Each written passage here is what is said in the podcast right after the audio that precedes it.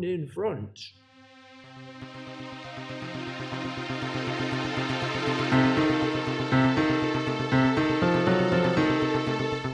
Oh, Fogies and Films.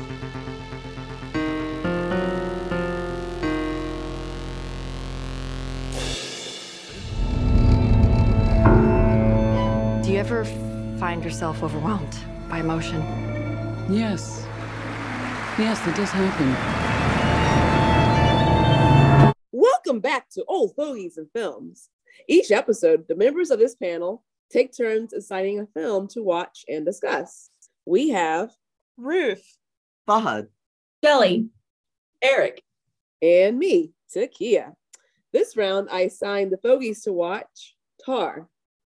So, this movie was about the first accomplished female chief conductor of the Berlin Philharmonic, Lydia Tár, who gets accused of a number of things uh, favoritism, abusive behavior, sexual sexual abuse um, within her Juilliard class um, over a course of her time with um, the Philharmonic. And um, she just, it was a pretty long movie. So I just, just giving a synopsis here. Um, she becomes increasingly mentally ill and deranged and um, is eventually removed from her position after she, um, after the controversy comes to light and, and the email, all these emails come up and are erased and everything. And then she sneaks into the Philharmonic after the position goes to her, to Eliot. She assaults him while in the middle of, of the, she sneaks in there, assaults him while he's um, conducting the or- orchestra. So she gets thrown out and um, kind of goes on like a, you know, trying to figure out what she wants to do next in her life. She ends up in the accepting a position and uh, as a video game orchestra score, wait a minute, a video game orchestra score position in the Philippines. I like the movie, really good. I did have a little trouble following a lot because it was, it was I felt like there was a lot of plots going on. And I'll, it'll be interesting to hear what you guys had to say. I feel a little silly saying that. I feel like I was supposed to like understood it, but then like you had to make sure I had to really watch it to make sure you knew everything how everything was connected. That makes sense. So okay, maybe it's just me. um, I thought Cate Blanchett was a great, amazing actress. Um, well, anyway, I'd like to hear what your opinions about it are and see if you guys were able to follow it through thoroughly. Um, yeah, so I'll, I'll guess I'll start my cue with Fahad. Yay! He gets to go first. Yay! We were talking about how I think he's gonna last for at least like a few in a row. Yeah, thank you, Takia. I didn't Um, realize that he gone last. Anyway, go ahead. It- it's all good. Um, Yeah. So I feel like in order to explain my thoughts of this movie, I have to split it into two parts. Mhm. I overall did not enjoy this movie. Um, as That's fine. In terms of following along with it and keeping my interest. But on the other half, when I said split into two, as a film and the way it's made, the way that the filmography is, the way that it's directed, the acting in it, I think all of that was great. It's Mhm. just the story itself did not capture me for the first two hours. Like the Mhm. movie was two and a half hours long. And it really wasn't until the last half hour I'm like, okay, I'm kind of enjoying it now but unfortunately taking two hours to get Yeah. to that point kind of soured my perception and the reason being is i can see people who have maybe more of a finer palate and finer taste in things can appreciate the movie. Whereas for me it's like give me scream six seven eight nine and ten and i'm happy. Um you know so the the the topic you know the long interviews in the first like hour of the movie it's like interview after interview or explanation about conducting and music and classical music and all this stuff. I'm not I, I i get that you know it's all amazing stuff but it's nothing of interest to me so sitting and hearing all this it didn't capture my attention again it's just because that's not my wheelhouse if it was a movie where two hours was literally spent of one person sitting talking about marvel I would be like, this movie was great. Um, so just the subject matter for those for that long time, that period of like just focusing on music and her talking about it, all that, it didn't capture my attention. Um, but I don't want that to take away from the way the movie was made. And Cate Blanchett was was wonderful. Now, that's the first two hours. Two out at, at the hour two mark, and afterwards, I was like, this is, I was getting into it. I was like, this is fun. Especially the moment she walks onto the stage, like you were talking about, Takia, and starts laying the beat down on Eliot. Um, I was like, okay, she has lost it. And then you're like, um, what could happen after this? And I was happy. They showed us what could happen after this. I was like, okay, so she's in the Philippines, and I'm kind of watching like, okay, the the room where she's meeting with the people to talk about the deal and stuff. It's not quite as glamorous as she's been used to, but you know, she's got to start somewhere. You didn't quite know what that starting somewhere really meant yet. And then when they're like, okay, and these are your people that will show you all around and everything, I was like, okay, they've got money. They hired people that'll be her tour guide. But then she's now sitting in a bus, like an open air bus with random, you know, sit people of the town and stuff being wheeled around. So I was like, oh, they're not taking her around in limos. Like she's she's used to private jets, you know? Um, so I was like, oh, this isn't shaping up to be great. Then you show her prepping for conducting this musical thing that she's working on. You're like, okay, she's gonna start over again. This is good. She walks onto the stage. She starts you know, getting the music ramped up. These screens come down from the back, which is kind of weird, but okay. And then you realize she's conducting music, live music for a video game. And you have all the people dressed in cosplay in the audience. And you're like, oh, you know, from where she was to where she fell, it was a, and I'm not discounting people who do those types of shows at all. But what she was used to, this was quite a huge change for her. Um, also the hotel she was staying in. Um, you know, when she went to go talk to the guy to ask where can I get a massage, like she's used to five star accommodations, and now you're so that last half hour to see her fall from grace and getting getting what she deserved for all of the favoritism, sexual harassment, you know, putting people in the first chair that didn't deserve to be there, but because she had a thing for them, like all that stuff she shouldn't have been doing. She's getting what you know payback for it basically. Um and it was quite a fall to see but i enjoyed that part of it because it took out the subject matter and focused on kind of like the repercussions the story and all. Um so i just wanted to say all of that in terms of my reaction. The other part that did capture my attention earlier on is when she was at juilliard doing the um, class and was trying to talk to the guy and you know it's that whole thing we've all talked about the artist versus the art. And can you remove the art from the artist and still appreciate the art? And i thought it was a very interesting way that they both kind of talked to one another. And i was kind of ping-ponging back and forth in terms of uh, i mean i agree with him. No i agree with her. Well i agree with him no. Then i was like okay he's being a little whiny about it like you know millennial and all the snowflakey kind of stuff. And you know it's you know you I, I still think I can land on, for the most part, separating the art from the artist. Um, but she might have done it in a bit more of a blunt way, but it definitely hurt his feelings. Um, but that scene, I, I enjoyed that a lot, and that was earlier on in the movie. But uh, so unfortunately, overall, for the first two hours, couldn't get into it. Last half half hour, I enjoyed it. I will not be watching this movie again, but I could see why Cate Blanchett is nominated for Best Actress. Hey Fahad, thank you. Yeah, um, I feel that way too. I, I I like the movie. I don't know if I would watch it again either. Like you said, it was it, it did drag a little bit during the beginning. So I'm usually into like you know I'm here I'm getting five stars for this and that, and despite good acting, yeah, I I don't think I would watch it again either. just because, like you said, I think other movies will hold my interest more just just because of just the way. But anyway, um, I, I agree with you on that. Uh, I'll go next to Shelly. All right. So I I agree a lot with what Fahad said. My, my exact point at two the two hour mark into the movie um, is when it got really interesting.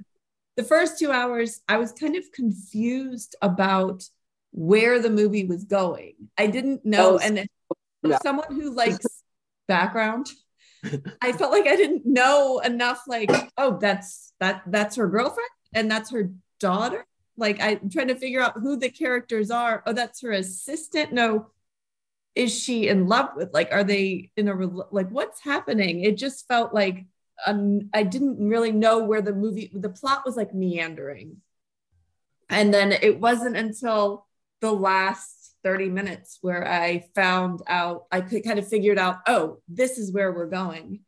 And I felt like they could have gotten to that last 30 minutes well a lot quicker. This was a very long movie, but in in a more a better way, like a more um concise, like where I could uh, understand what was happening. Um, but, but I really, I really liked the characters. That's the thing. It was uh, Cate Blanchett, of course, she was amazing. I can see why she was nominated. Like that, she she was awesome. Um, but the story didn't back her up, didn't back her acting up. Um, for me, because I kind of felt some parts I was thinking, is this all in her head? Like, is she in a mental institution? like, what's going on? And I kind of wanted to know maybe they could have explained a bit more about what happened with Krista more quickly. Like maybe we could have gotten more background about that. That would have been interesting, like flashbacks to that. I, I don't know. Um, I wanted to know more about that. And then, um, Can I just yeah, say with, with Krista, I actually had to pause when they showed the email so I could try to read like yeah, read the stuff so I could really put put it all together myself. I was like, okay, pause, rewind, pause, rewind, so I could really see what happened. uh, yeah, I wanted to know that more about that. And um, it, was just, I then I felt, I just felt like she was such a bad person. Um, so she wasn't, I wasn't rooting for her. So, um, I mean, I guess that that was the point of that, but I, I just wanted to find something good to like about her, something redeeming. And just that she's a good conductor was not good enough. Um, Most beautiful woman she's ever seen. Said her daughter or whatever that. Uh, was. yes, the little Yeah. girl. Yeah. So I'm sure I have more to add, but that was my that's my first impression on it. Okay, uh, I like I you hit the nail on the head there, Shelly. Uh, That's how I felt too. I, I, I said different plots. Maybe not wasn't the right word, but like something like it was, I was, I was. That's what I meant. Where what you said was uh, where I was. It was kind of hard to follow certain things, like what was happening there, and um, and then after everything happened with her with, with the sexual abuse, that's where it kind of made sense to me. But the stuff before that was like, wow, a lot of things are happening. Where's my mind supposed to go? And I like when my movies feel like I'm, my mind is going everywhere. Like I'm trying to, I shouldn't have, I shouldn't think so hard and try to figure it all out. like the hour- Everything everywhere all at once But- happening oh, to and Yeah, I don't agree like that. Yeah. I agree with Fahad. Um, I, I did enjoy that scene at the beginning with her student. And who are they talking about? Bach Bach. Oh, I, think, and I like um, yeah. separating the art from the artist. Because I think that if you are a conductor, I mean, maybe you should know a bit about Bach, despite too, maybe because- he he was a I like how she had, she had that low dig on him about the um yeah you're getting all your input from social media stop you know cra- Well, most Uh, classical, like if you're going to be a conductor, you should have an understanding of classical music, right? And mo- most Yeah. classical music is so is old enough that you would be hard pressed not to find or to you- problematic aspects of their yeah yeah Yeah. lives. some kind of an asshole. you Yeah, know? you still need to know about it and all, but I thought it was a very interesting commentary on what was yet to come about Tar. I, I separate agreed with you, art from Fahad, art. though, that you went back and forth because he did seem whiny at one point, but he did make a point, I think, at some at some, at some part of the conversation where he was just like, I mean, I don't think he said this explicitly, but it was basically like, well, why do I need to be a big fan of Bach and appreciate him when there are other composers that aren't problematic who are doing like the one that he was apparently trying to conduct, which I guess was his choice to conduct, and that's why she was sort of judging him. She shouldn't have been judging him for that, though she seemed to be really like devoted to the classics and without an, any interest in new stuff just you know that's her limitation she Right. shouldn't be blaming him for it But that's why I was bouncing back and forth because at some point I'm like, okay, he's being too narrow minded about it, or she's being too pushy about it and not seeing his point of view. But he's also looking at, you know, it's not Although she- understanding that.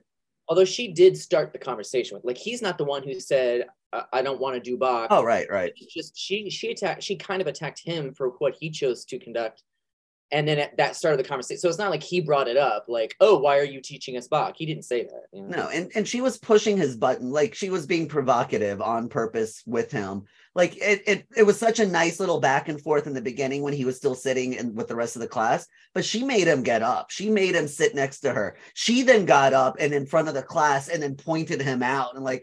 So you know she was doing that power dynamic against him, which put him in a very uncomfortable position, more so than he was already in. Uh, so she really played into it a lot. Um, but I still was bouncing back and forth. But at the end, I was like, "Oh, you're a jerk." She was a jerk. Is he perhaps too nervous of a person to be a conductor? I don't know if he's in the right career. His leg Yeah. was shaking Oh, I know. crazy. like, Yeah. how do you expect? Yeah, it, dude, in 20 years, how do you expect to stand in front of like a thousand people and conduct a symphony orchestra? Yeah. Would you be this nervous? But also, this was Juilliard, so maybe there is that expectation of you need to, and not you don't necessarily have to um like all of these composers, but you need to have some level of appreciation or understanding. And maybe the way he was pushing back on it is not like this is. I mean, it's Juilliard we're speaking about. It's not just some elective class you're taking at a random college. Yeah. I Yeah. thank you for commentary, Shelley. Um, let's go on to listen. Listen, Linda. Listen. Go ahead. That's me, Oh, aka Eric. Eric. Um, I, I assume you guys know what my name is in reference to. The little video on YouTube. Little little boy. Linda. Yeah. Linda. Well, yes, but as it relates to this movie, Oh, don't know. there's the just little a, there's a quick little moment when she goes to visit her childhood home where her, Her brother, brother calls her her- Linda, or and then he says, Oh, "Oh, Lydia. Lydia. Yeah, yeah. Like, oh, I'm sorry, Lydia. And Yeah. that's when we learn that Lydia is not even her real name. Yeah.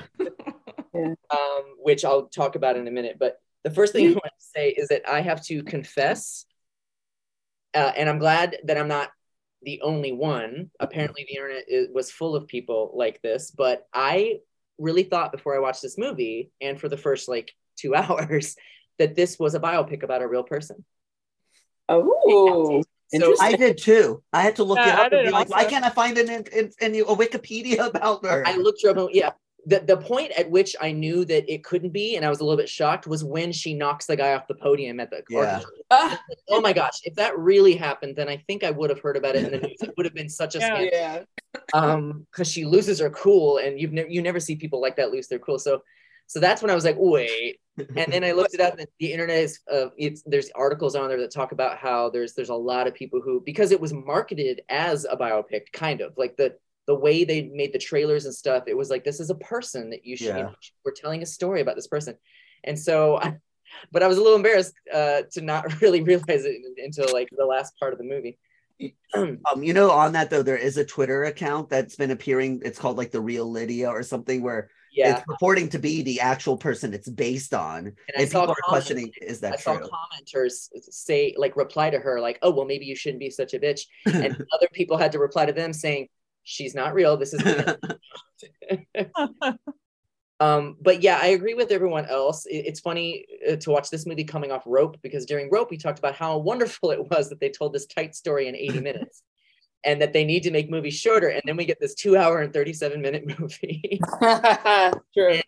and I agree. I enjoyed every second of it, but I think all the story they tell in the first two acts, they really could have. They didn't need to spend that much time doing it, and they could have tightened this up. And and I don't know if I, I guess maybe they were trying to give us the sense of that she's an established person by spending that much time in what her life has been for many years.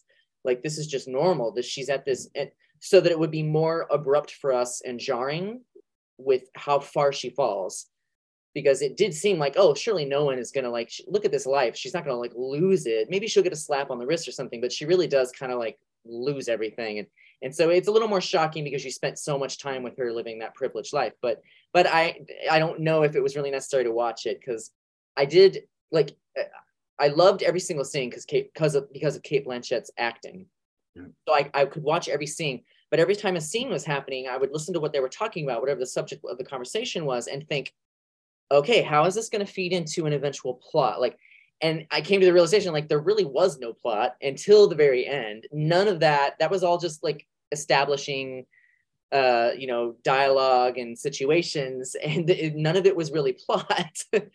so it, it wasn't because I don't know some of the conversations you feel like oh this is going to be a turning point, but then it wasn't. You just on to the next scene where there's another conversation, which is also not a turning point until you finally get to the crux of the matter.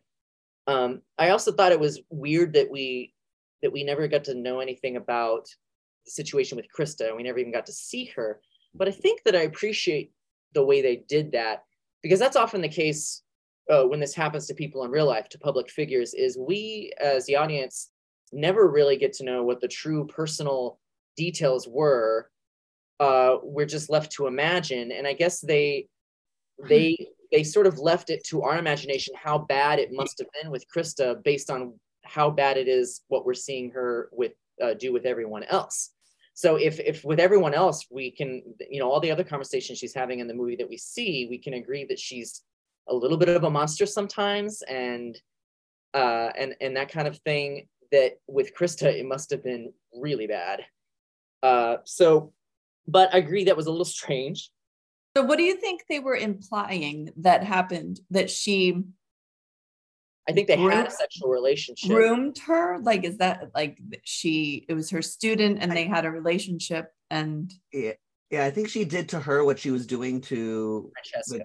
Francesca. Yeah. And once she was kind of done with Krista, it was kind of like, okay, I don't need you anymore, so I'm not going to do special things to get you into good positions and everything. Even and Krista, though, uh, even though because Krista- one of the emails said, or when they glanced over the, or you kind of skimmed the emails, it was implying that she wasn't getting any getting any auditions for the She well, she blackballed her. She contacted all, and she's a very prominent woman, so she contacted everyone she knew and said, "Don't hire her." So how's she going to get a job? yeah, it probably and the relationship probably ended badly. Maybe Krista broke it off, and Tara It is seems getting the problem revenge. with uh, for Krista was the same as with Francesca. They actually did earn and were capable of all the things that they should have been given, but because of the relationship that uh, Tar like you know manipulated them into, they couldn't have any of it. Even even like it's not like they weren't undeserving. And I, I kind of thought that when Olga shows up on the scene, I was like, I bet she's the one who's playing violin really badly or playing cello really badly but Tara's going to give her a job because she thinks she's cute. But it turns out she was actually really good. And she did deserve her solo. And nobody, uh, even though it was a little contentious at one point, I don't think anyone in the orchestra begrudged this new girl who wasn't even part of the orchestra for getting the solo. They all agreed, like, oh, yeah, she sounds incredible. So she deserved what she was getting, even though she kind of jumped up ahead of people simply because Tar thought she was cute. So I mean, no matter how talented they they are, there's always going to be that question in people's minds, like, did they just get it because of Lydia? So, so um, sorry to interrupt, but I just speaking of Olga, when she goes to return the bear to her, what I So here, here's my theory on that. I was going to talk about that. My theory is that because in a very circuitous way, we eventually learn that it's Fran- Francesca has uh, that um, Olga has been in contact with Francesca for some time. Uh, and we, we don't know how they got connected like that, but they've been talking about Lydia behind her back through texts. And that place that apparently Olga lived in, I don't think anyone lives there. I think Olga was having Lydia drop her off there so Lydia wouldn't know where she actually lived. And then it was part of this um, uh, sort of trick she was playing on Lydia. I think she was trying to, she was pretending that she was interested in her advances, but really she was leading her on to maybe get what she wanted. Who knows? But, uh, you know, give her a taste of her own medicine, basically. Like, you know what? You know i have something you want but you have something i want and i can i can manipulate you just like you've manipulated these other young women uh, because i think when she, when she tries to go find her in that building like there's nothing there it's like i mean definitely olga i don't think lives there because she's looks too clean Yeah. to to, Right. to actually live in that place and it was kind of a big joke that lydia actually goes down there to look around and is almost attacked by a dog and then falls and busts up her face i mean i'm sure olga really busted her face. she really did, and then she said she got attacked.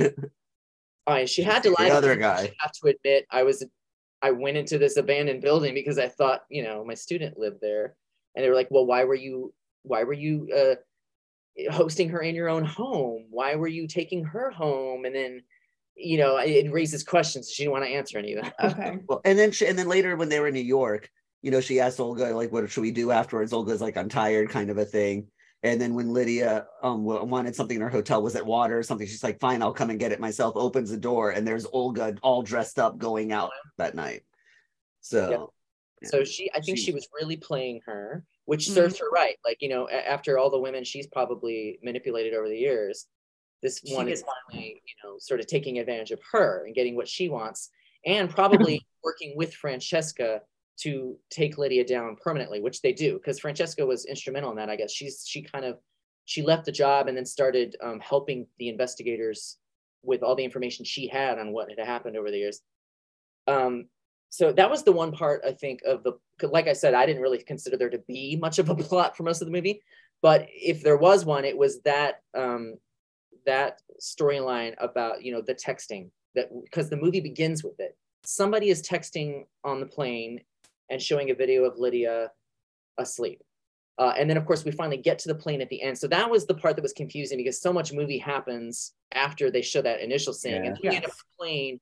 And even when she says, "Oh no, we're waiting for one more," I didn't put it together that the one more was whoever was texting in the beginning, and it was probably Olga. But after a couple more scenes, it was like, "Oh, she invited Francesca on this trip. Francesca's been, uh, or not Francesca, she invited Olga on this trip, and Olga's been texting Francesca mm, about Lydia and what she's been doing. I was like, that's fair, that's pretty cool. Like the way it, it comes, it snaps back on her. Well, now I understand that. Yeah, Thank I you, didn't think Eric, about- I didn't tie it back I to the opening. Put that all I'm together. hope I'm right. I didn't look this up to be sure, and maybe I got confused, but I No, you. That sounds correct. That makes sense. Well, I was thrown off by that opening scene because they're like, "Oh, she's asleep," and then they wrote, "Well, that's our girl," and I was like, "Oh, are they talking about a little daughter or something?" And I'm like, "Oh, wait, no, it's on Cate Blanchett's character." Uh, do you know why I was confused by that? Because that was such a weird thing to start with, and then immediately it goes into basically full credits. And Yeah. I thought that I I paused the video because Fahad and I I use Fahad's Peacock, so I thought, oh my god, please don't tell me I'm watching the very end of this movie because Fahad had already watched it, and and it sometimes you know it starts right at wherever the last like scrub was. And I was like, oh, please don't tell me I'm watching the very end already. And I was like, oh no, it is the beginning. Okay, what a weird place to start. I paused the it too. Thing. Yeah, I I th- paused I it thought- too. Yeah. I thought, what is happening? And these credits are lasting so long. Did I miss something? Yeah. I was like, "Am I supposed to be reading specific things that then I give yeah, away?" I thought, well, should I not like? Should I fast forward this, or is it gonna? You know, am I supposed to see something? So, yeah, it was interesting. yeah. Um, so like I said, that I think I don't believe that this is really in the running for best picture because overall I think it wasn't that impactful. It was just very interesting and it was far too long maybe. But, but I mean Fahad's right, like te- and it, from a technical perspective, very well done. I just don't think it, that that would qualify as best picture. But like I said, the two greatest things about this are the music and the acting. The music, it, it, I think um, all of the music was performed live uh, on camera and uh, and uh, some of those uh, a lot of those people are well all the all the orchestra are real players and some of the conductors are real conductors. And Cate, Blanchett actually conducted one of the orchestras herself for one of the scenes uh, and I think is on the soundtrack that was released as the conductor for that piece. And I, I think you know I've always I've never been like obsessed with classical music but I've had a little bit of appreciation but I think I had more after watching this movie. And part of that is Cate Blanchett's that like the power and and like passion with which she was conducting a lot of this stuff. It was like really mesmerizing and it really made you watching it through her made you really feel the music even more than just listening to it.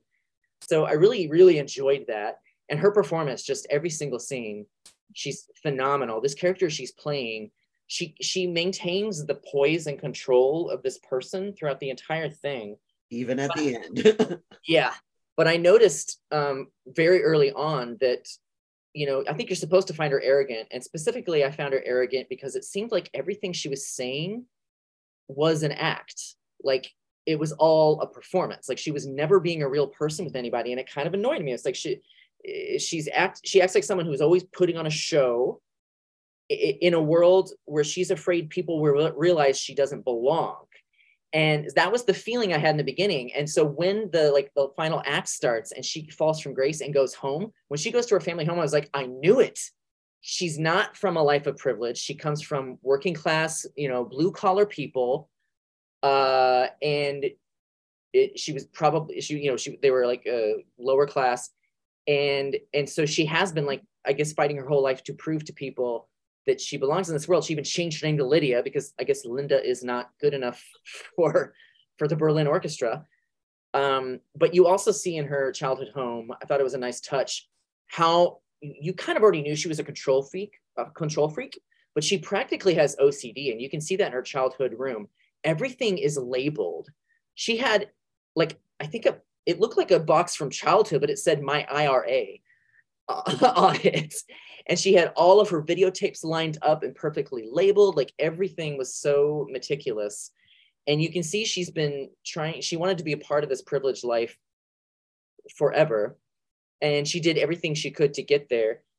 But it, it made me wonder in her adult life was she really was she she probably was when she was a kid. She was in it for the music but as an adult was she even in it for the music or was it the privilege and the control over other people? Because she seemed to really enjoy that. Like everyone would hang on her words. If she said something then it was true. If she told if she said this is the way it's got to be then it would be that way. You know not just a conductor of the orchestra but of all the people around her.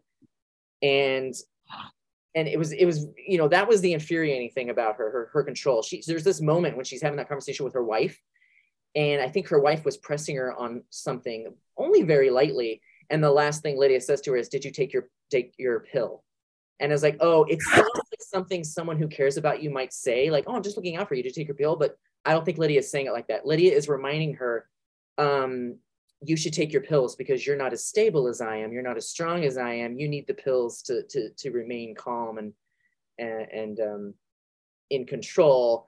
Uh, so don't forget, you know, it's very condescending. Uh, and I think that that really summed up her attitude towards everyone. If anyone questions her at all, she'll find a way to cut them cut them at the knees.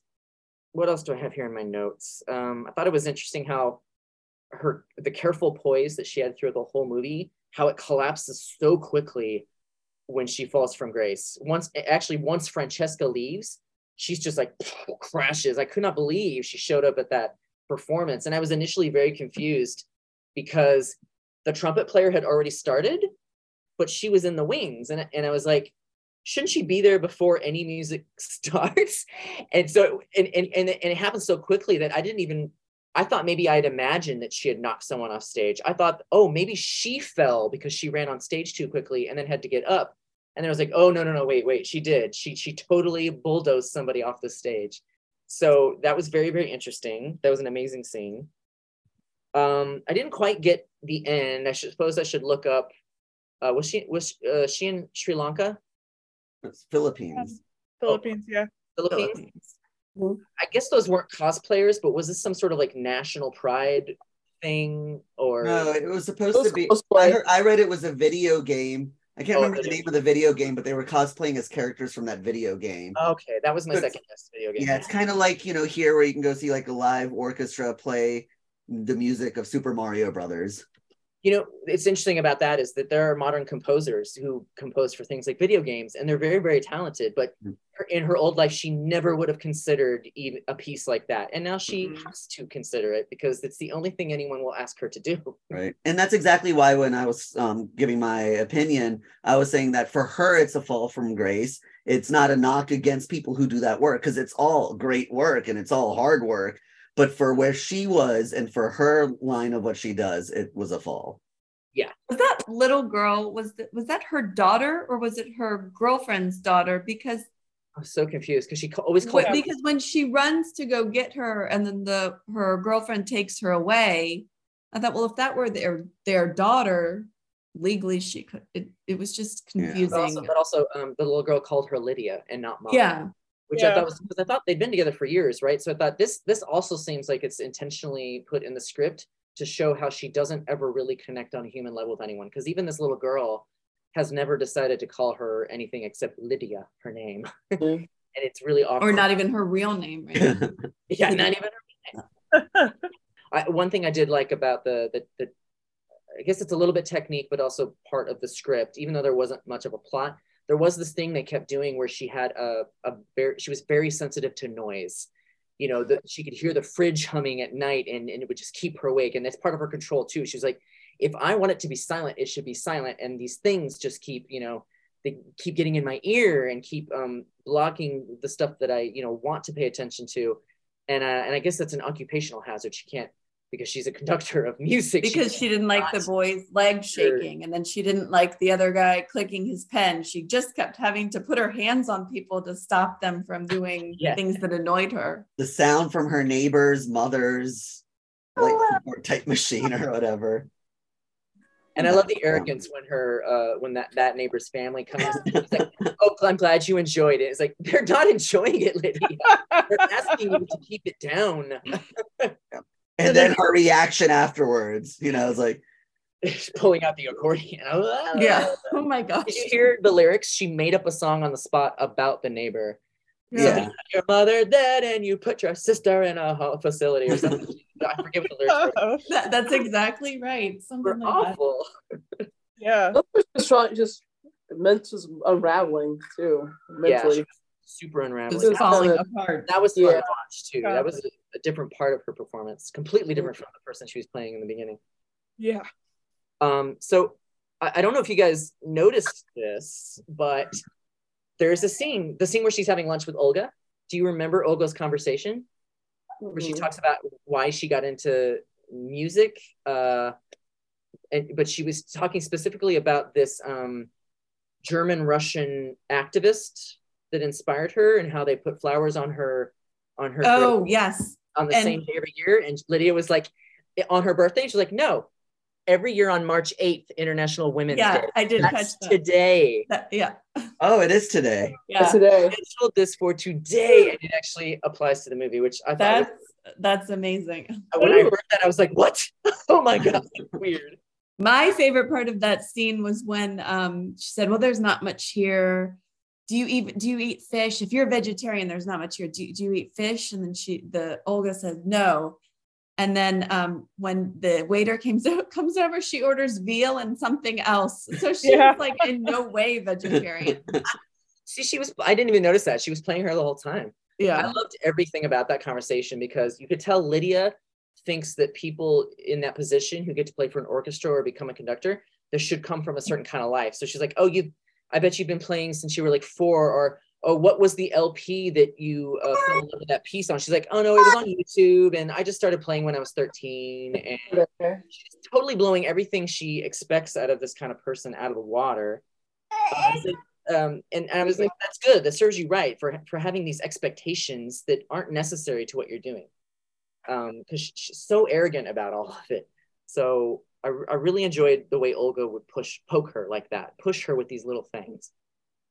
Um, and I wonder how much of it was true. Like, but I guess she did find the video of Olga playing when she was 13, even though it was the same actress in a bad wig. but anyway, so that's all I have to say. I, I I really enjoyed the music and the performance. I just wish it was maybe an hour 50. Agreed. All right. Thank you, Eric. Um, then we have Bruce.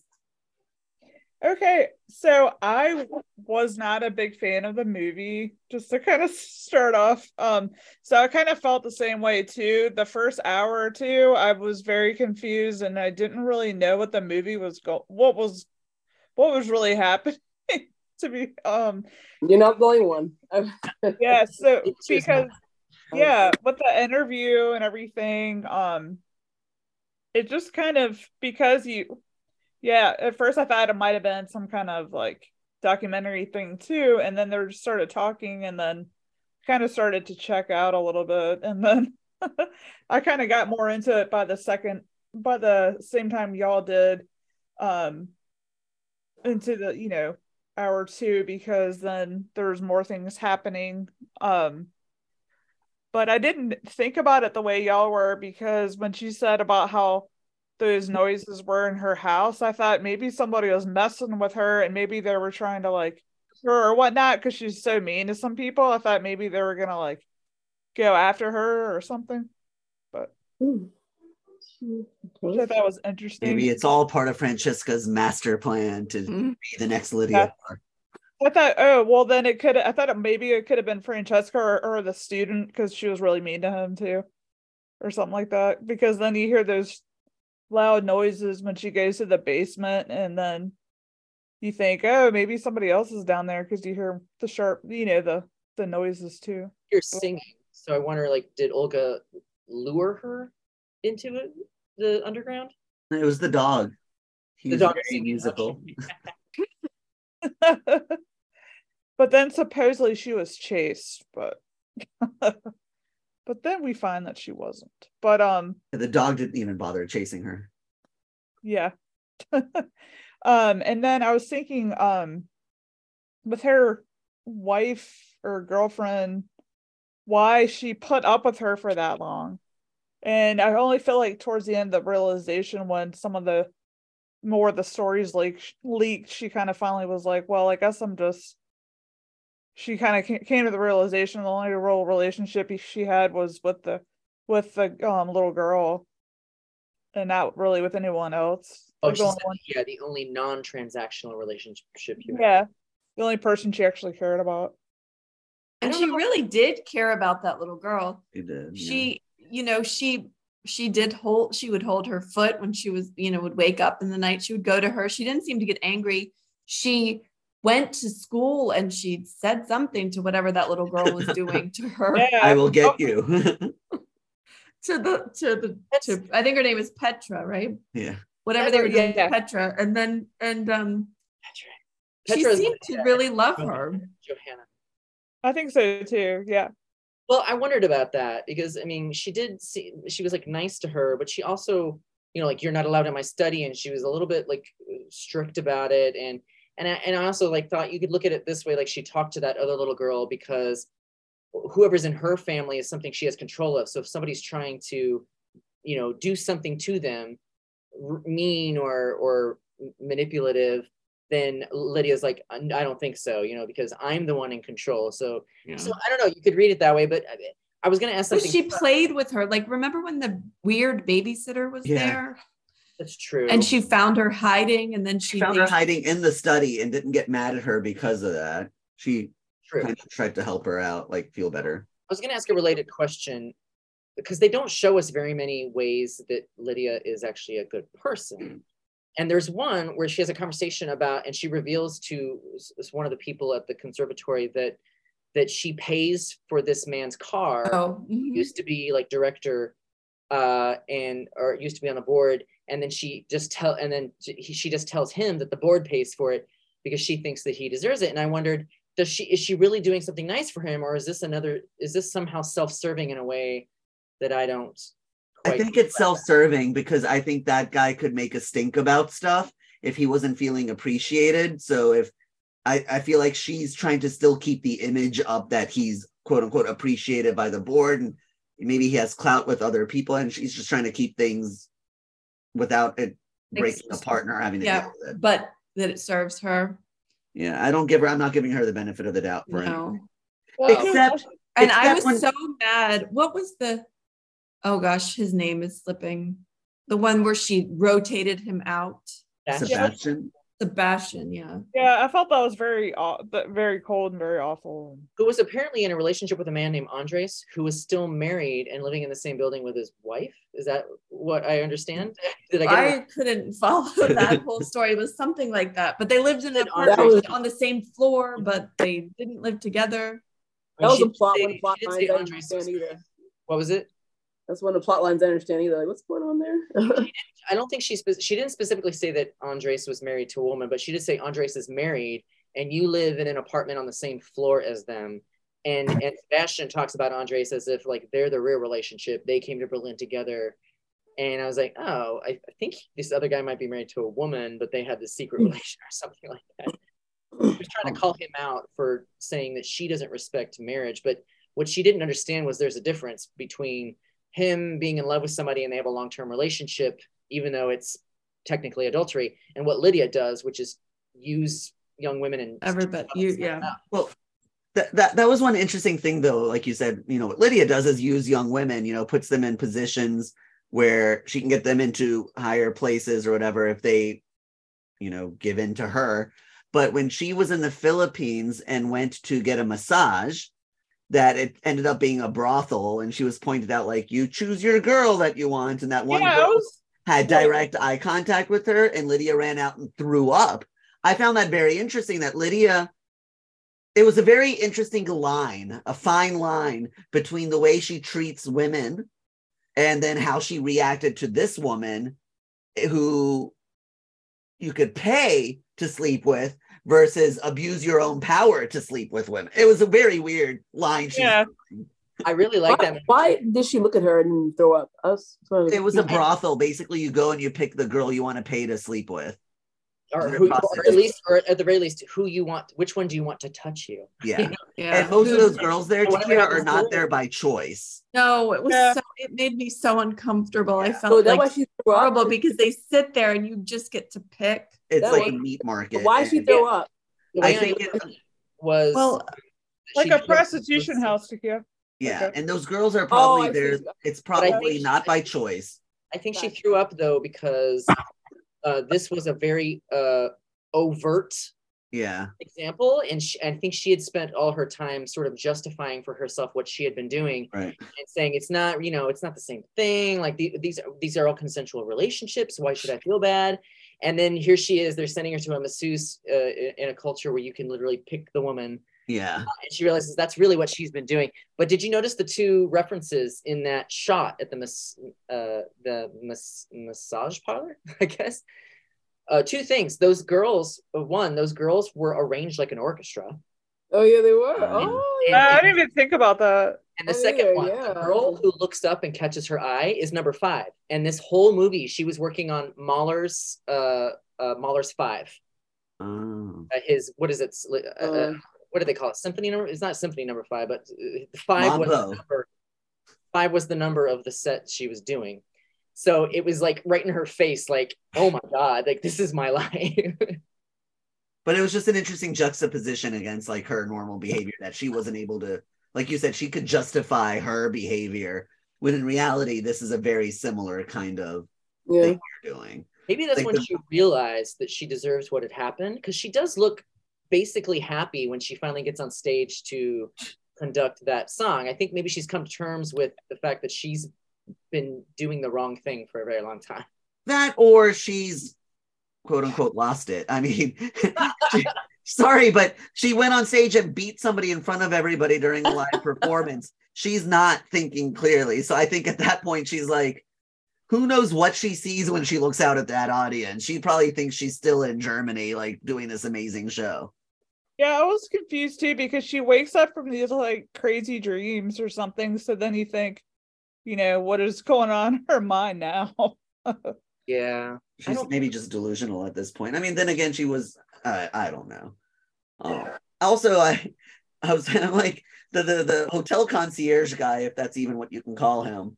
Like she literally just said, "Where can I go get to get a massage?" And is that code? Like he just sent her straight to a brothel. I'm like, I'd be Like, this place is- mortified. You know, like I literally just want a massage. Yeah, that was He weird. said, this place is great.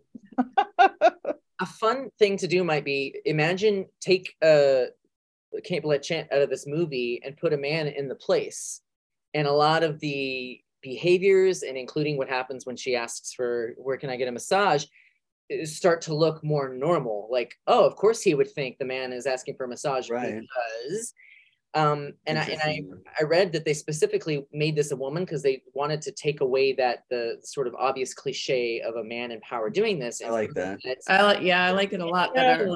Power could could be a person who behaves this way. Yeah. Power is what does this to you, or, or the the desperate need for the power at, at the very least.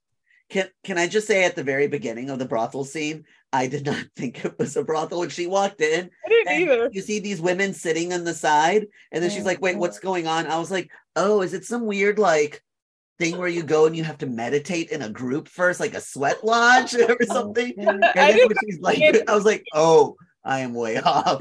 Yeah, I was like, why are they all sitting together like that and not making eye contact? And look, Oh, it's so horrifying. I was confused. I was like, a wait, how's that massage parlor work like that? I was confused for a different reason. I was confused because it was honestly the nicest place she had been to yet. So I was like, oh no, it's a fancy place. Finally, she's at like a spa. Uh, but it's still seedy. I think we interrupted you, Ruth. You you want to like Well, any thoughts you have? Yeah, yeah, I, I like the keep it in the convo go, but then I was thinking, well, I thought even if I thought it's kind of funny. I thought they would have been like, I don't know how to say this, like more like, oh, I don't know if we're gonna like do that for a woman, like to pick a woman, but then I guess they're I don't know if it was like a sometimes certain areas might seem more okay with certain things than others, but I guess if she I think if you're paying, nobody cares. yeah. That's the, the thing with these kinds of establishments. Like if you're paying, then do whatever you want. You know. yeah. Wait, yeah, because I, I was wondering too, like, uh, and certain cultures said this not allowed, like woman on woman. So I, I was saying the same thing. Like, how's that gonna work? Like you said, Eric, if it's money. You know what I, I've heard that it often is is in another culture, whatever tourists want is totally okay. But the actual citizenship, uh, that might be a different story. Like they'd be judged by different terms. But whatever whatever tourists uh, would ask for, whatever their proclivities might be, if if you can make money from it, then then just go ahead and do it. But you wouldn't necessarily be forgiven if you were actually an actual citizen there. You explained it the best. You explained it the best way that I was trying to think of how to say it. So thank you. and yeah, I was confused at the end, so I didn't look up, and I was like, I didn't think that I didn't know that it was a cosplay. I don't know where I was on because I didn't look up about it, and I was like, why does this guy have this huge mask on his head? I didn't think cosplay either. I just thought they were just dressed up for the evening. Like, Joe, that was like the It was a QAnon convention. They're all shamans. I I had to go to False comment. Wikipedia to see what had happened, and basically what they the exact words that they said were, um, with her new orchestra, Lydia conducts the score for the video game series Monster Hunter Is in front real? of an audience of cosplayers. So apparently, it's for an actual video game called Monster Hunter, which is a, a real life video game. It was a youth orchestra, though, right? I think I noticed they were all kids or teenagers. They were young, yes. which is another. That's another you fault for keep her, right? Lydia away from the teenagers. no. Yeah. gosh. She was like, "Let me see your ID, please." No. One thing I thought was unrealistic was that everyone in the audience was dressed in the most expensive and well-made. Yeah, I thought that too. I don't think so. I was like, if I was there, I'd be the one person not dressed up, and that would not. yes, you'd have a hoodie Yeah. that said, "I, I like this video game." Yeah, this is my costume. I mean, Eric, we've gone to a lot of these conventions and stuff, and yeah, not there's never been a place where everybody's in costume. Yeah. There, and there's always varying degrees of uh, Yeah. skill. Everybody was in super professional, nice looking, like Yeah. Viking type costumes. It's like, oh. bought them these Viking. costumes. I, I wanted to ask you guys a question. I just realized I don't think the accent on the A does anything for the name Tar because you just still say it the same way, right? Like, what, what would the accent on the A, like, how would you pronounce it differently? Unless you Takia's joke, Tar. yeah, she Uh, probably I wonder her if own she last added the- What? I'm wondering What, if she added what the language is, is Yeah, that? I think she added it. Was it It supposed to be? Yeah. it's a i think that perfect i think that's a great reason why uh, it's made the title of the movie is that it perfectly sums up who she is her name was just tar which is what muck it's it's basically you know dirt and, And her first name was Linda. And yeah and, and she decides well i'll keep the name tar but let's put an accent on it and now And, Now I and I'm going to change Linda to Yeah. Lydia. yeah I'm awesome. so i- her whole life was just sort of an act to to be this person that she thought she had to be to do the thing that to do Yep, I think that's a good. Um, tar tar Tar tar. Actually, in Iceland, it is T with that uh, accent over the A and R. Um, it's a noun meaning a tear or a small amount of a drink, and it is written with the accent above it. hmm, interesting. So Oh. either it she used the Icelandic name Tar, or she. Uh, it's also Old Norse. Um, I think I think um it's very fuzzy, but in the scene where she's in her childhood home, she has some awards Hungarian. on the wall. I think it does say Tar as the last name. I guess Oh. Linda is the first name because she was a little kid, but so I think that it was her original name, but yeah, it's also Hungarian with that Oh. accent. So it could it could really be that way. Yeah. oh, Yeah, okay. there you go. well, I like my explanation better. I really do. I do. I, do, I like it too. Yes. I like your breakdown because that seems like something she would do. It absolutely. does. yeah. Why the writers cho- chose that name Tar of all Well, the I Like, wish what- she'd done what Takia did, which is uh, make people pronounce it that way. The whole- Yeah. It's no, it's not tar, it's tar. Oh, I could see her doing That would be like a Mel Brooks movie where you, eh, eh, in every scene, everyone who meets her is trying to say it. They just keep repeating, oh, oh, is it tar, tar, tar, tar, Yeah. tar? Oh, like tartar, the food, the yeah. I love beef tartar. Steak tartar, yum. Tuna tartar, yum. Is It's an usual name. Like I wonder. I don't know. I think a, a, a dignified orchestra com- conductor. I don't think of Tar. Like I wonder what the writer was thinking there. Of all the names the world to come up with or make make up. You know. True. I don't know. it doesn't. It just still doesn't roll off the tongue that well. But you know. Anyway, you know. It does lend Oh. itself to like share usage very well, though. You know, tar, Yeah. Tar. three letters, an incredible oeuvre. But um, I guess I want to ask everyone: Would any other any of the side characters you guys thought were interesting or anything? Or You don't really focus on them enough. yeah, No, they don't. I mean, That's I thought that the got- neighbor was interesting. She Oh, was yeah.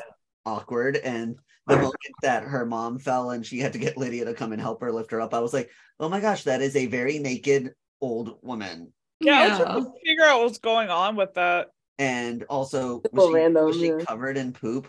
Yes. Yeah. That's Wait. why Lydia runs home and like throws off her clothes and Yeah. Oh. Okay. Oh. I, I, and also, though, she did that in her kitchen.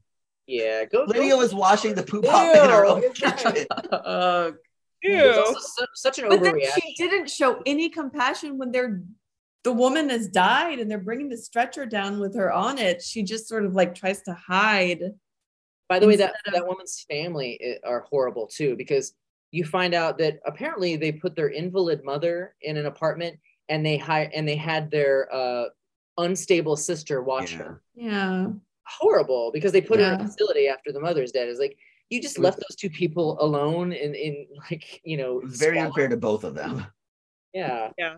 awful people. They're probably just as awful as Lydia. Probably in their own way. I think that her reaction, because it was so severe, was kind of her. I think that home and maybe even that woman reminded her of her own home. Uh, and so that's why she ran back to her apartment like that and tried to she tried to scrub it clean. Like she didn't want to eat, touch it, or be a part of it anymore. It wasn't supposed to be her life. Um, but then she gets sent back to that life. So whatever.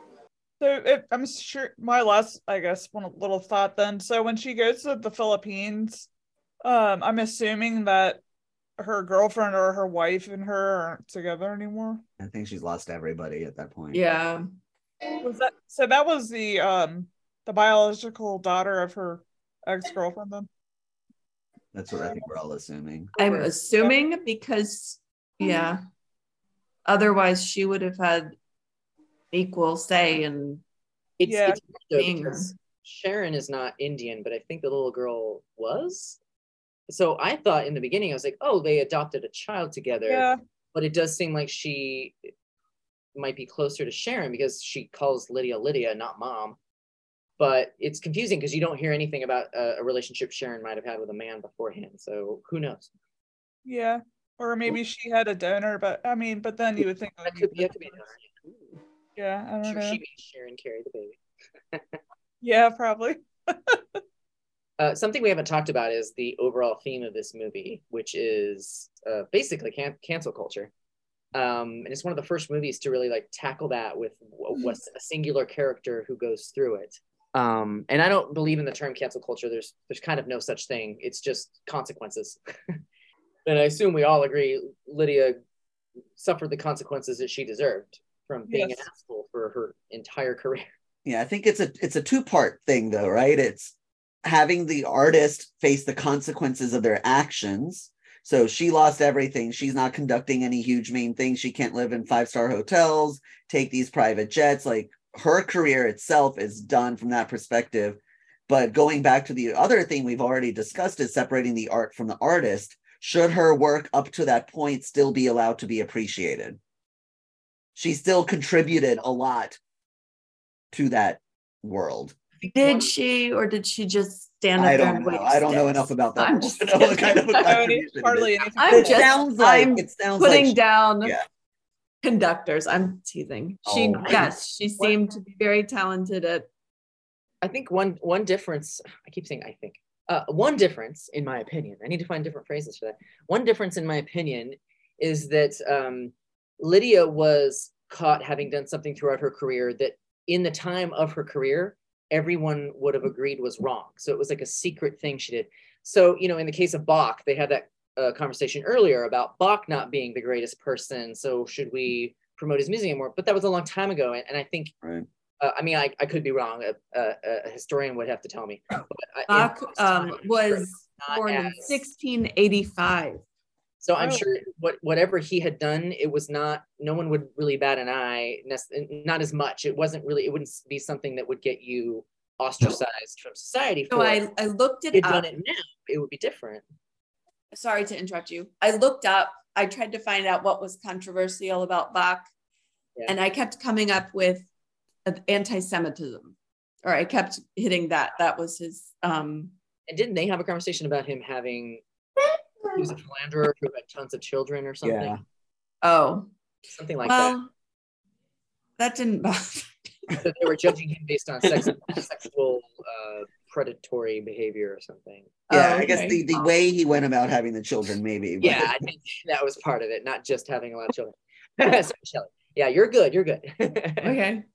Um, and so the other thing based on that is that um, obviously Bach is long since dead. So reassessing his life is not, uh, uh, it's okay to do, but you can't, shouldn't um, judge his music, his work based on it because he can't suffer consequences now. It, it's the long, the time has long since passed when we could have made him suffer consequences. Lydia Tár's a different story. Hundreds of years, yeah. And we hopefully have evolved as a culture, Eh, not as much as we as should have, people. probably. I think we have some since 1685, um, for sure.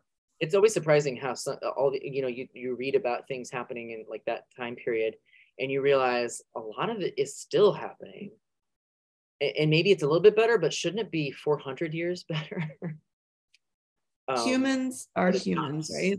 it takes us such an interminably long time to ever actually change and become better and, and even when we do there are still people in society who keep doing the same thing even after every you know most everyone else has decided um, these aren't acceptable so it's strange Human nature is hard to change, unfortunately, right? yeah Right.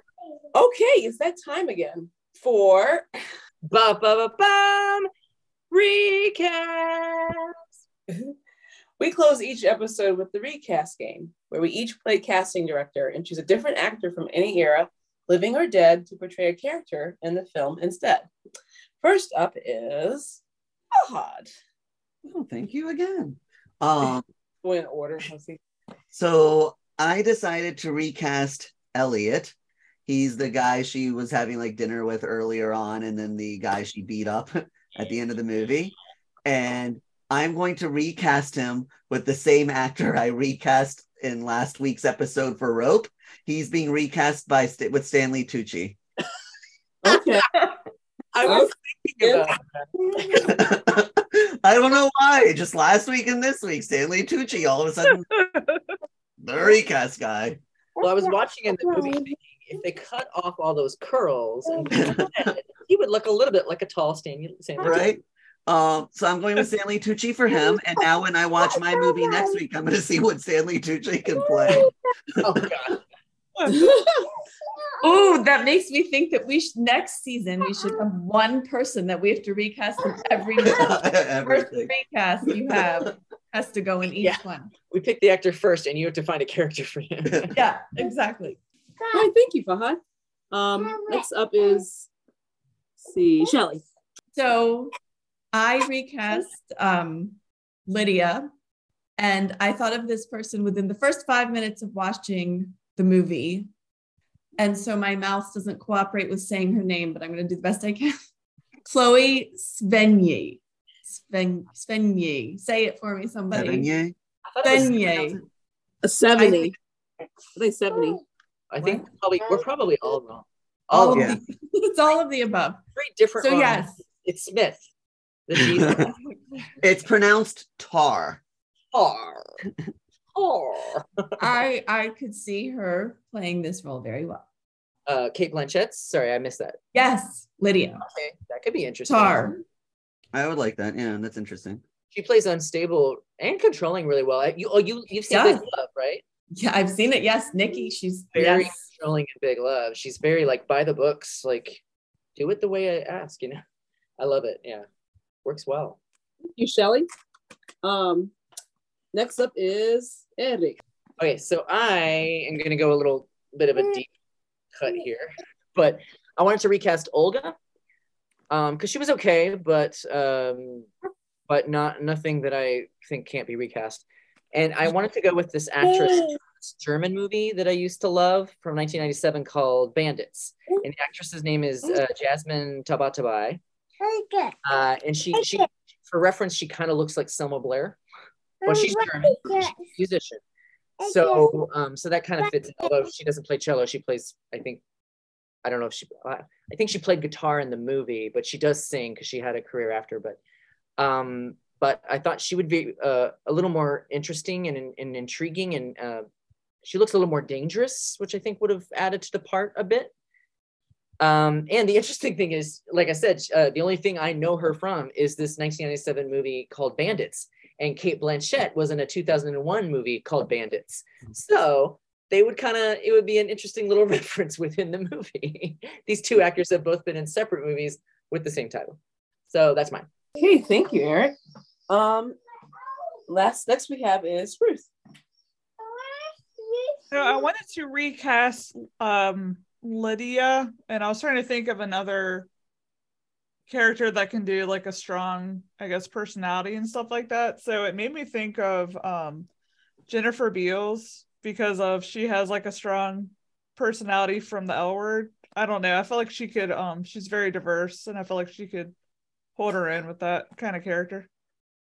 That's funny because I was thinking today about, because I was so mesmerized by Cate Blanchett.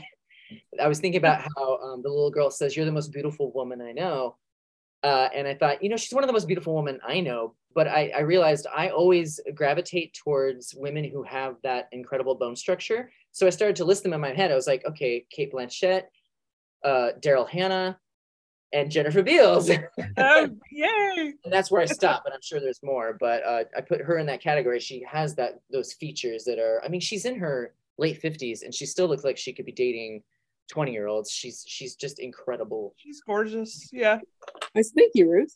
Um, so my recast, I said recast Lydia with Meryl Streep, as I immediately, I think, I think 10 minutes, 10, 15 minutes in, I saw Meryl Streep in her face, and in her delivery as well of her lines and all. She's What had era some dramatic roles. So that's my recast. What era of Meryl Streep? Do you want Kramer versus Kramer or Oh. Mom? I don't think I already saw Kramer versus Kramer. Kramer Um, versus- becomes her Devil Wears Prada. Yeah, Dev- I was thinking Devil Wears Prada when you said her. her 90s style, her, her 90s way. Death 80s, Becomes- 90s.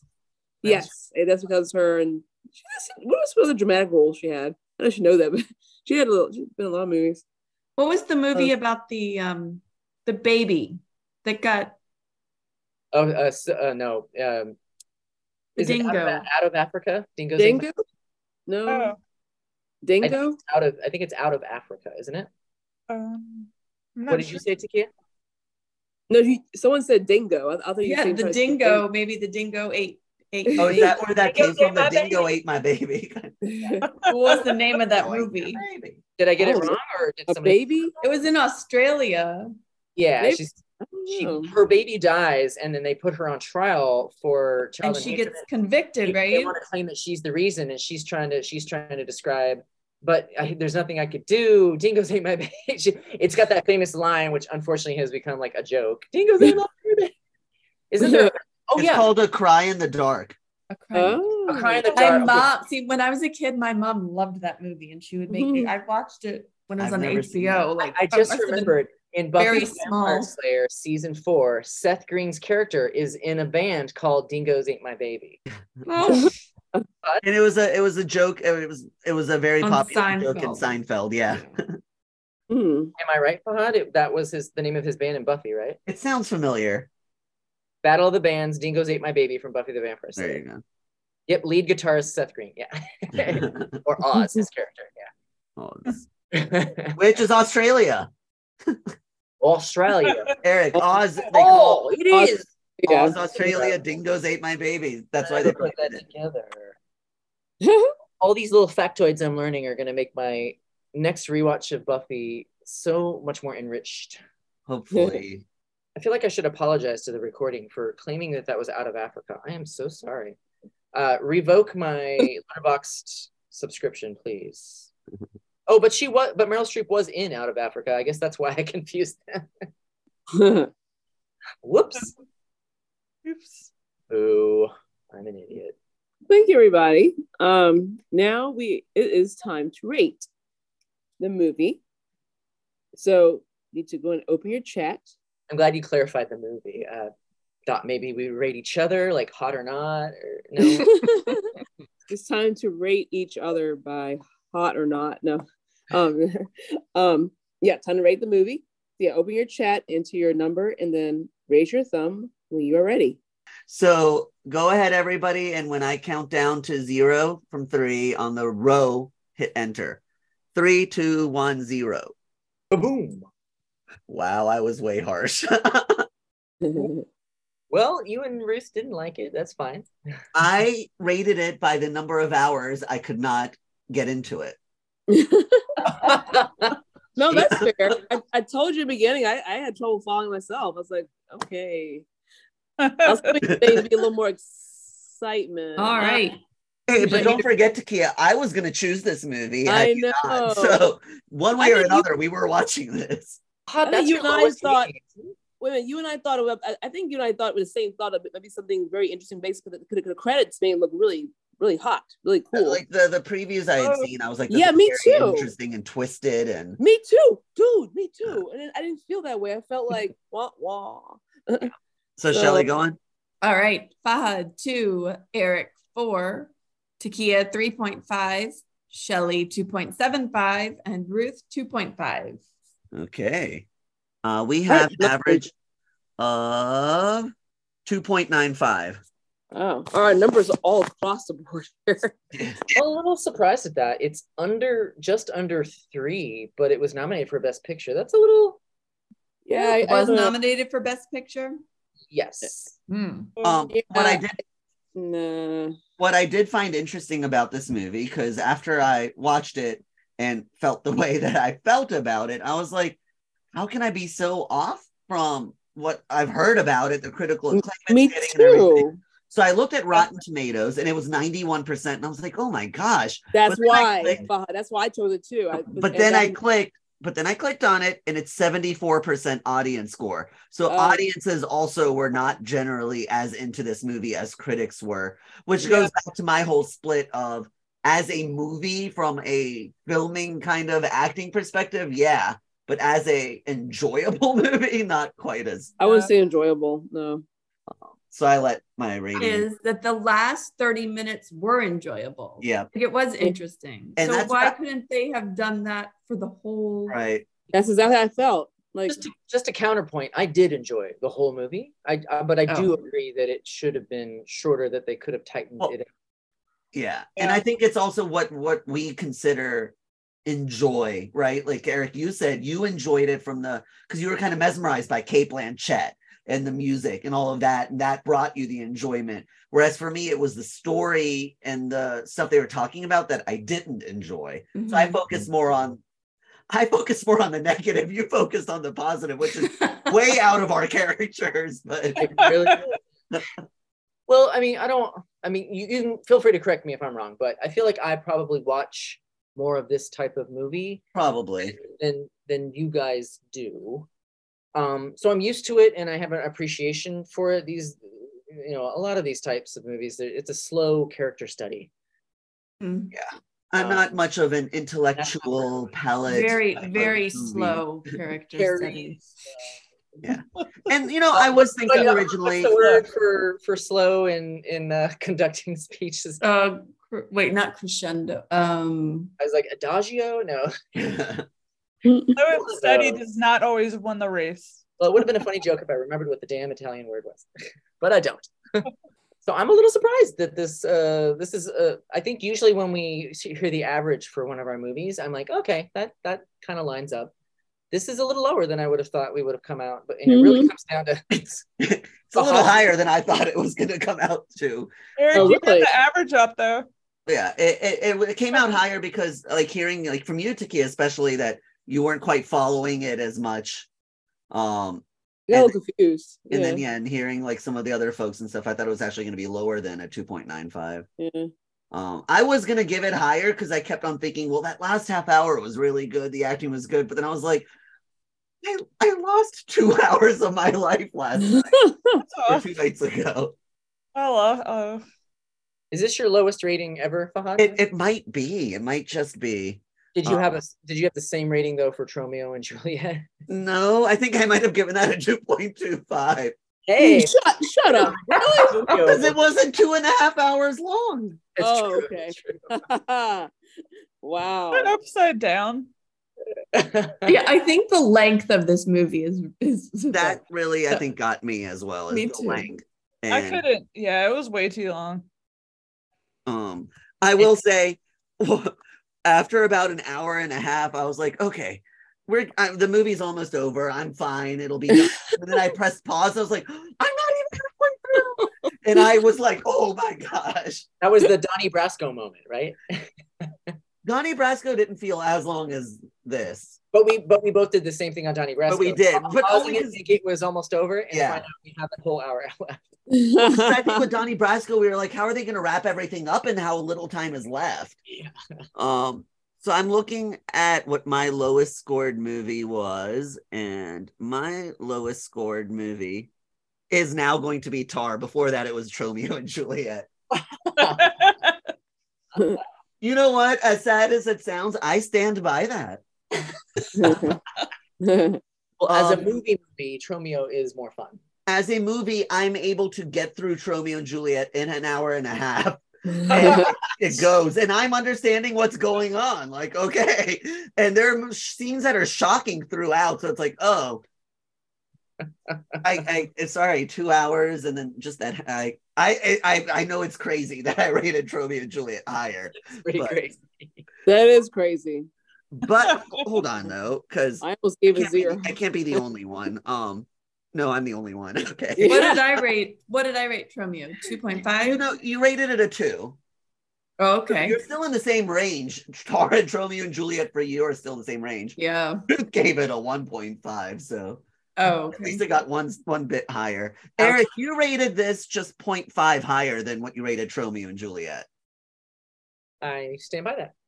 Takia, you rated this quite a bit higher because Tromeo and Juliet you gave a one. I will almost give it a zero. Sorry. Uh, this is here. I'm gonna summarize my point of view as because I know it sounds crazy to everybody, but if I had to watch one of these two movies again, I would choose Romeo and Juliet to watch. I'm with you. I'm with you also. I agree. I, I know it's like a what a, a pyrrhic victory, not a pyrrhic victory, but so, but I'm like, yes, I'll take that. By the way, Tar still Yes. that If Romeo and Juliet were on, I would on TV. I were flipping through. it's like the, like the old you- days. yeah. I don't do that anymore. But It's like I've I would- offered you would- shit for dinner, and I said, "Would you rather have shit for dinner or me set fire to you?" And you said, "Well, I'll have the shit for dinner." And I'm like, "Okay, great, my cooking's good. I'll take it though. I'll pretend that is a vindication." no, it it, it is. You know, Midnight Run was our Tar- second lowest movie at 2.8. I would probably watch Midnight Run before I watch Tar. oh, wait, Tar It was just- Yeah, so I'd watch. long. Mid- I would watch Midnight Run before that too. Really shocked you guys. I'll say Tar spelled backwards is rap. Oh, I loved the how she, they showed her early on taking I- the name I like that, doing yeah. at risk, and then later she finds out Francesca was doing it with her name, saying Yeah. Rat. I like that. That's and maybe that's why her last name is Tar, so that the script could have that moment where her name. That one moment. Rat. but we'll add an accent over the A. Just Mhm. Rat. All Okay. right, I want to hear what's next and last for this season, right? Season Two. Yeah. yeah, I'm excited to hear what's next too. From yourself. um, yeah, so for our next movie, it's going to be kind of interesting. Um, it has a few different ties to what we were actually talking about today. It's a movie that deals with music. Um, and it stars Meryl Streep, who Takia just recast in Tar. You Um, Is Eric, it you might- than two and two hours think and I know what 38 minutes long? it is one hour, 51 minutes long. Hallelujah. Thank Yeah. goodness. I got us under two hours. Yay. Um, I think I know what movie it I is. think you know this movie is what it I have is I've talked about it. I've talked about it a few times. I've been wanting to watch it. I've been wanting us all to watch it. I was kind of worried it might be a little too close in the realm of Mrs. Harris Goes to Paris. Oh, then, but and it's another musical biopic that she was in. but um yeah, so the movie that I've selected for us is Florence Foster Jenkins. It Oh. stars Meryl Streep, where she's basically a New York socialite who ha- her big dream is being a famous opera singer, and people prop her up to become that. The problem is she sucks. Oh, She, Well- she cannot sing. So they're all trying to prop her up because she's this big socialite, and it's like taking some famous socialite today and making them a pop star. But And she's then, also really sweet. So it's like, well, Yeah. So um, it stars um, it stars Meryl Streep and uh, Hugh Grant as well. I like I Hugh Grant. That's my Yeah. '90s crush. Um, and you can watch this on Paramount Plus. I don't Oh. have that. I do. I don't now, have that. Fahad, what I thought you were going to announce was Music of My Heart. Oh no. And then I was going to like, oh, then when we do the recording, I, I can tell the story about how Madonna was actually supposed to play the lead. And she, in fact, Oh. took violin lessons so she could play on camera. But then because of creative differences, Madonna left and Meryl Streep took her place. Oh no, I I don't have much interest in watching that. This this has this is a comedy drama. It's like a dramedy. Um, I thought you were about to say La La Land for some reason. no, no interest in seeing that either. I don't either. So I hope everybody enjoys it. I kind of find it a nice little bookend for my trilogy of movies. Mrs. Harris Goes to Paris is one end, Florence Foster Jenkins is the other end. I forgot what I chose in the middle. Yeah, what was it? it was Hush, right? Oh, Hush, yeah. Yeah. Um, has nothing to do with those two bookends. That's but- that's the lack of music. exactly. So, yeah, so that's my pick. All right. And where did you say you Paramount, Paramount Plus? Plus. All right. Cool. cool. Watch that shit on the PP. I was like, what? I declare this episode of Old Fogies and Films concluded. Thanks for joining us. You can find us on Facebook and find our list on Letterboxd. Don't forget to leave a comment or review. Everyone say ta ta. Steak tartare. Yeah. That's what I'm going to say goodbye as and from now It on. was supposed to be like ta ta, but Tar Ta ta. Ta-ta. Tatas? No. Say there's something for everybody.